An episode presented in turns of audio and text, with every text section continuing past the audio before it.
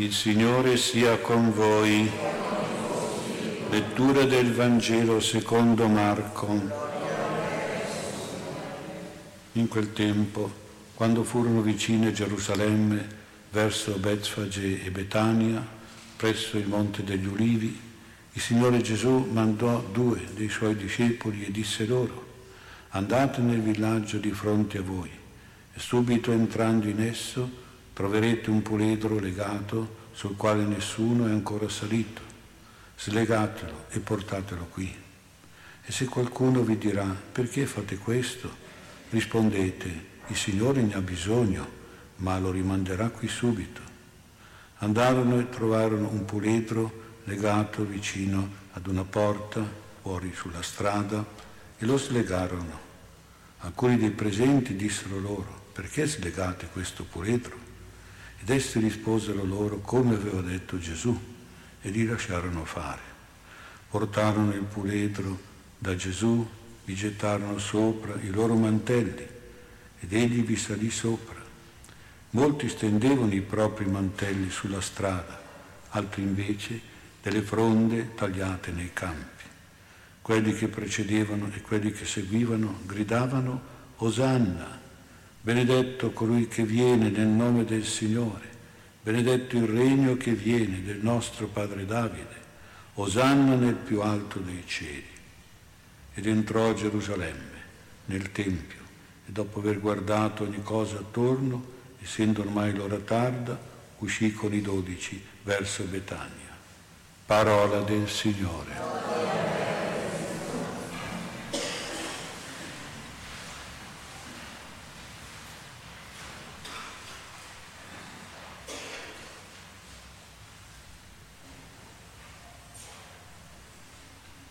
Sia lodato Gesù Cristo. Con questo Vangelo della venuta di Gesù a Gerusalemme celebriamo oggi questa domenica quarta di avvento che possiamo chiamare Domenica della pace e Domenica della gioia, caratterizzata da quel grido della folla di Gerusalemme, una folla pacifica e festosa, che dice, che canta, direi, Osanna. Osanna è una parola che si traduce con la parola evviva, evviva. Anche noi tante volte diciamo viva questo, viva quello, evviva. Quindi questo Osanna è rivolto, è un evviva rivolto a Gesù, Re di pace Re di gioia, che entra nella Gerusalemme. Attorno a Gesù c'è questa folla festeggiante di popolo, festeggia con esultanza pacifica e festosa in questa città Gerusalemme, Yeru Shalom, che si traduce con città di pace, città della pace. Ma purtroppo non era così, non era una città di pace, era una città piena di conflitti, di lotte partigiane, era una città oppressa da tante tristezze da tanti dolori. Gesù viene appunto stiamo celebrando il suo avvento, la sua venuta come re di pace. C'è tutta una coreografia di pace e di gioia. Gesù non è su un cavallo di battaglia, un cavallo di guerra, è su un puledro, puledro di asina, un animale di lavoro e di pacifico. Non è circondato da soldati minacciosi e armati che agitano le armi di guerra, è circondato da cittadini da persone gioiose che agitano rami di olivo, simbolo della pace. In questa Gerusalemme molto simile alla nostra società, fatta di gente spesso conflittuale e litigiosa, magari ci siamo anche noi, spesso fatta di gente insoddisfatta e frustrata, e forse lo siamo un po' anche noi. Ecco, dobbiamo accogliere Gesù, dobbiamo sentire che Lui ci porta la gioia e la pace di cui abbiamo tanto bisogno. Si presenta a noi come Re pacifico e mite, come Re sorridente e gioioso. Noi dobbiamo essere il suo popolo in festa, perché siamo chiamati a essere il popolo delle beatitudini. Ora beatitudine, beati vuol dire felici, gioiosi, fortunati quasi. Siamo un popolo felice perché accogliamo il Vangelo e ricordiamo che la parola vuol dire gioioso annuncio di Gesù. Siamo come quel popolo di Gerusalemme che si passava di bocca in bocca questa gioiosa notizia, sai che è arrivato e che arriva questo Gesù. Pensiamo a che cosa suscitava Gesù, a quanta gioia, quanta pace, quanta gioia e pace soprattutto per i malati e per i peccatori. Forse non abbiamo l'idea, ma proviamo a pensare se Gesù arrivasse in un ospedale dove tanta gente malata e soffre e dicesse si dicesse a tutti guardate che c'è qui questo medico che basta che vi mette la mano sulla testa e voi sarete guariti, fuori dai vostri letti, venite, passate davanti a lui, tornerete a casa tutti guariti, improvvisamente, immediatamente e allora pensate alla gioia che ci sarebbe in quell'ospedale. Pensate se Gesù arrivasse in un carcere con tanta gente e si sentisse questa gente dire guardate che arriva un giudice che vi assolve tutti, basta che voi siete pentiti di quello che avete fatto, basta che promettete di non fare più il male che avete fatto e lui vi lascia liberi, sarete tutti liberi, potete uscire dal carcere, tornare alla vostra famiglia, tornare al lavoro, e sarebbe una gioia immensa. Ecco, Gesù suscitava questo tipo di gioia in tanti malati che accostandosi a lui venivano guariti, in tanti peccatori che si sentivano liberati dai loro peccati. Ecco dunque questa apparizione, questa venuta del Signore, uomo divino potente, che ama tutti, che fa miracoli, che perdona, Dobbiamo accoglierlo come un popolo felice di avere questo Re ed essere il popolo felice di questo Re che è fatto, un popolo fatto di gente umile, buona, pacifica. Siamo in avvento, dobbiamo anche noi entrare in questa felicità e in questa pace, proprio per prepararci bene alla venuta del Signore a Natale. Un secondo pensiero che riguarda un particolare sottolineato molto da Marco, l'Evangelista che abbiamo ascoltato, in particolare dei mantelli, i mantelli che sono messi sull'asinello come un sedile per Gesù e che sono anche stesi sulla strada come una passatoia per Gesù, per indicare l'importanza del Signore e il bene che può fare il Signore a noi. E i mantelli quindi sono una realtà che è anche simbolica perché sono il simbolo di due comportamenti che compromettono la pace tra le persone, che spengono la gioia di stare insieme. I due comportamenti sono la superbia e l'ingiustizia. C'è in questi mantelli questo messaggio. Anzitutto il mantello era simbolo della superbia, dell'orgoglio, dell'arroganza di una persona. Se vogliamo fare un po' un esempio, con il vestito di oggi, pensiamo per esempio alla pelliccia, tanta gente sfoggia proprio anche nelle feste una pelliccia da grandi occasioni anche pubbliche di prestigio e di sfarzo con il costo e la bellezza della pelliccia. Non era certo, non pensiamo certo alla semplice pelliccia, pelliccia che tante donne di una volta miravano coi loro risparmi a poterla comprare da tenere più che altro nell'armadio, perché avevano a volte vergogna di mettere quella pelliccia per farsi vedere così vestite. Pensiamo ai tempi del Signore, le persone che erano nobili, ricche, potenti, gareggiavano proprio nello sfoggiare, nel mettere in mostra questi mantelli, che erano molto grandi e belli, di fattura pregiata, ricchi di ornamenti, Ecco il loro significato, si facevano superbi di questi mantelli. Allora se il mantello è simbolo della superbia umana, Gesù sarà il nostro Re di pace. Se noi questi mantelli della superbia li metteremo sotto di Lui, cioè in pratica aboliremo le nostre superbie, le nostre arroganze, ti delle nostre supponenze, delle nostre presunzioni perché sono proprio questi atteggiamenti che provocano i litigi, le guerre e che producono tante tristezze e tante angosce.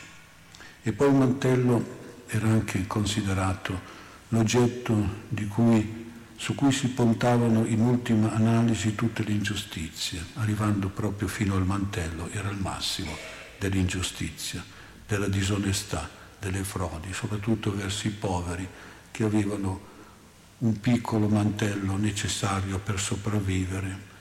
Possiamo raffigurarlo con la giacca a vento, ecco, una giacca vento. E questo mantello era oggetto anche di truffe, di illegalità e di ruberie. Quindi togliere il mantello era come togliere a una persona una cosa vitale che serviva soprattutto ai poveri per la loro sopravvivenza, perché il mantello, la giacca a vento diremmo noi oggi, il giubbino, era la coperta per la notte.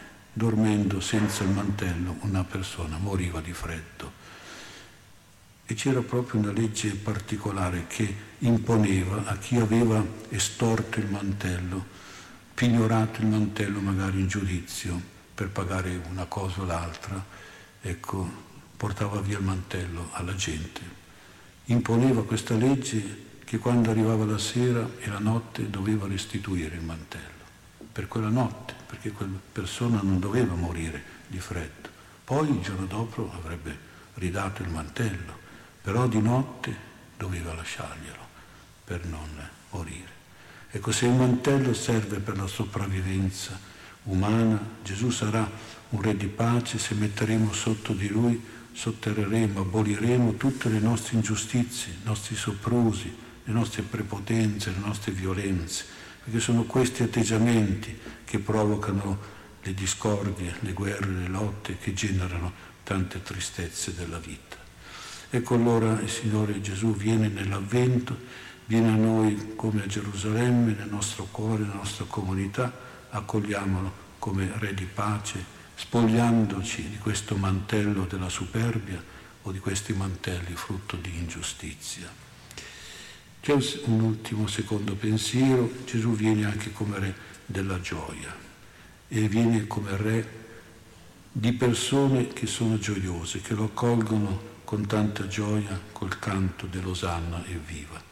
E sul volto di queste persone c'era questo sentimento che non è oggi tanto facile anzi piuttosto si è spenta la gioia, cioè si è spento il sorriso sulla, sul volto di tante persone. Ci sono in giro persone che noi chiamiamo musoni, musoni perché hanno sempre la faccia triste, perché hanno sempre da lamentarsi, ecco, oppure facce da tiraschiaffi, come si dice, perché tanto sono antipatiche, o facce che possono essere, pensate quelle durezze, facce dure, insomma, di pietra, soprattutto le persone che fanno del male. Ecco, dobbiamo evitare di, essere, di avere la faccia di questo tipo.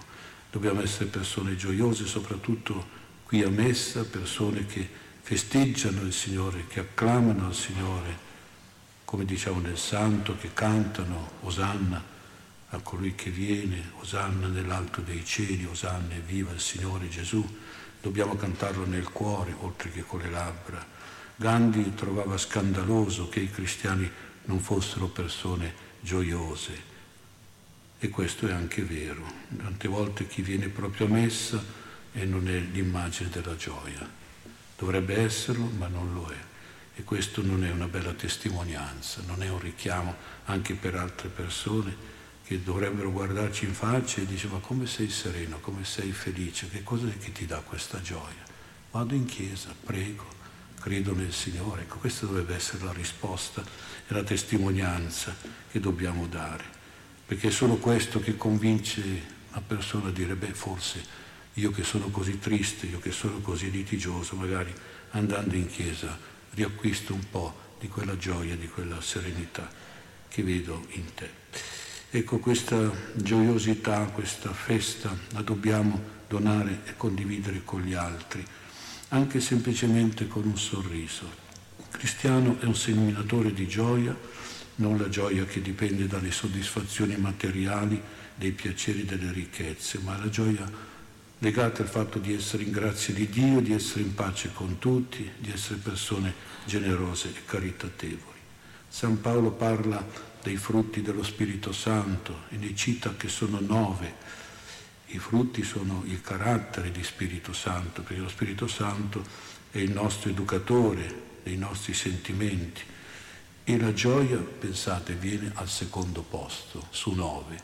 È chiaro che al primo posto Paolo mette la carità e al secondo l'amore, poi al secondo posto subito c'è la gioia, anche perché non si può fare la carità senza gioia. Chi dovesse fare la carità con tristezza non sarebbe nel sentimento giusto. Dio ama chi dona con gioia, dice la scrittura. Anche noi quindi doniamo Dio e doniamo al prossimo con gioia, con la nostra carità deve essere gioiosa. La gioia è il secondo sentimento dello Spirito che non può non essere nel nostro cuore.